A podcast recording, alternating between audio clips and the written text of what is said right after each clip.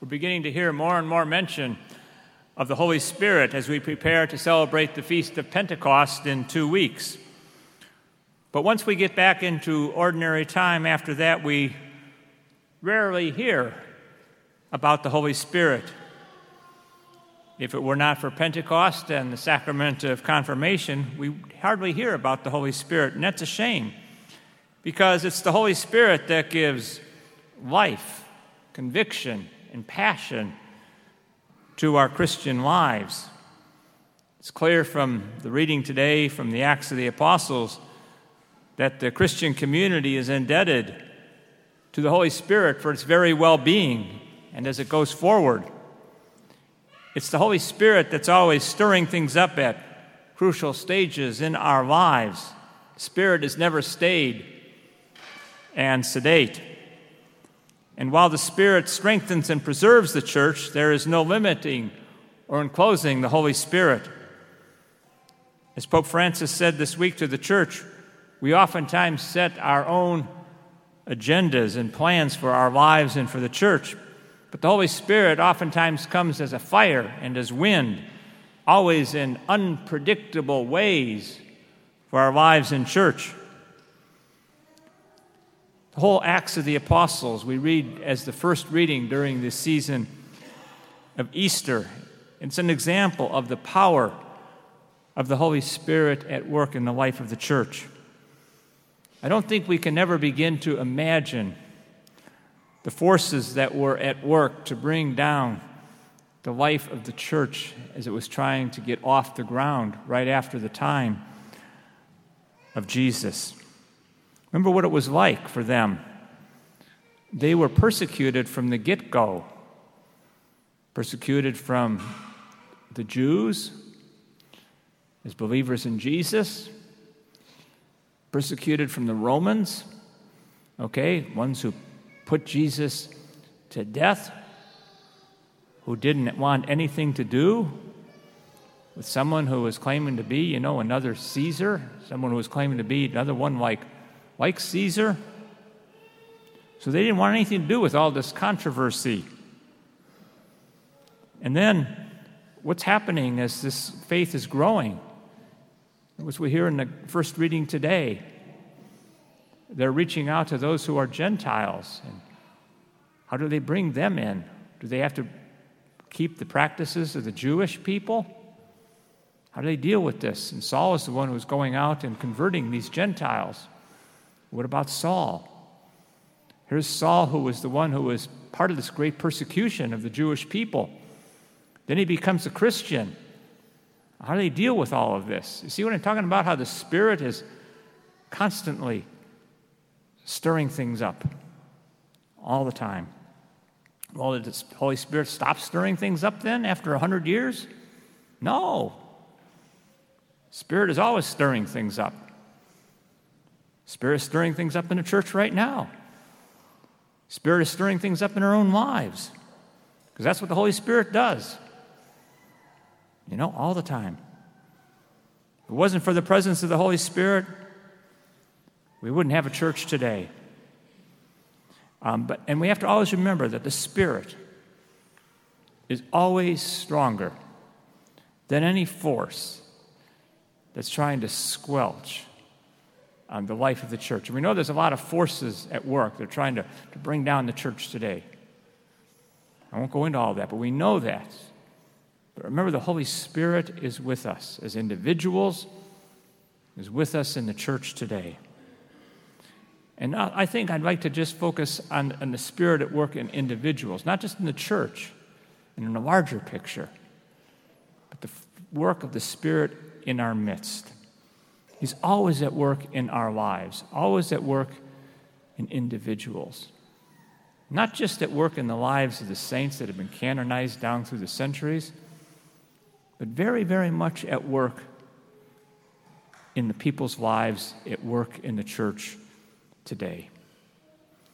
I'd like to highlight just one such individual who just died in the last 2 weeks, lived to the ripe old age of 90. He's a Canadian citizen. His name was Jean Vanier. He was the founder of something called the L'Arche communities worldwide that permanently changed the fate of disabled peoples worldwide, demonstrating the care of a community and how that could change the fate of a disabled person. L'Arche simply means the ark, named after Noah's ark. That is, saving those who could be lost in the huge deluge of our world today.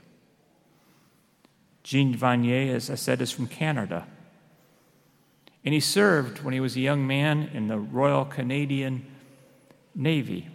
Shortly after World War II, he was a commissioned officer, and he first thought that was what he was going to be. Was it going to be his whole life as a career Navy man? And he was rising very quickly through the ranks. But something was stirring in him. That wasn't really what he was called to do. So he resigned his commission, much to the chagrin of his family. He had this great career going. And so then he went to school, studied of all things philosophy, got his master's and doctorate in philosophy at the Catholic Institute in Paris. And from there he came back to St. Michael's College in Toronto, teaching. But that still did not satisfy what he was looking for. So he began to pursue religious life, and that wasn't for him either. Something was still stirring in him. And so his spiritual director advised him to visit a home for the disabled. And there he met a man with terrible disabilities who had been brutalized and neglected. And the man asked him one question that changed his life forever. A simple question. Interesting how the Holy Spirit works. Asked one question. He said to Jean Vanier, "Will you be my friend? Will you be my friend?" And at that moment, L'Arche was born in an old stone house in northern Paris. Vanier says that L'Arche was created not to change the world, but to create little places where love is possible. Little places where love is possible. He then went on to say that the mentally challenged were most in need of knowing God's love within them. And that could only happen discovering that love that came through others. Then they are no longer handicapped, he said. L'Arche is a school of God's love. Now, 50 years later, it has grown to 147 communities in 35 nations with over 10,000 core members. That's what happens when we let the Holy Spirit stir in our lives. I was very privileged once to meet Jean Vanier when I was a young seminarian. He came to Cleveland State University to the Newman Center. I was just heard about him. One of my classmates says, "Let's go hear this man. Anything I could do to get out of the seminar, I did." And there was just a small group of us, only about 40 or 50.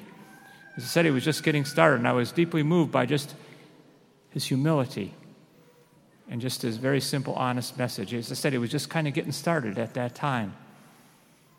Over the years, he became good friends with St. Teresa of Calcutta, friends with popes, changed the world.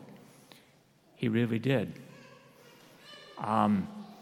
Great spiritual writer of our time, Henry Nouwen, lived in one of his communities, wrote a beautiful book called Adam about his relationship with one such disabled person. I will conclude my thoughts on Jean Vanier with these words from him. The heart of L'Arche, he says, is to say to people, "I'm glad you exist." And the proof that we are glad that they exist is to stay with them for a long time. "I'm glad you exist" is translated by being present to people. Connecting this to the gospel today, we too are not alone as orphans. The Holy Spirit does not leave us alone as we continue on our earthly pilgrimage. So we continue to keep our eyes open to the many people of faith who fill our lives and inspire us as we travel through this life. They show us that the life of Jesus is possible in our era. They fulfill what Jesus reminds us in the gospel today, that the promised Spirit, the Paraclete, will remind you of everything that Jesus taught us. People like Jean Vanier are such witnesses.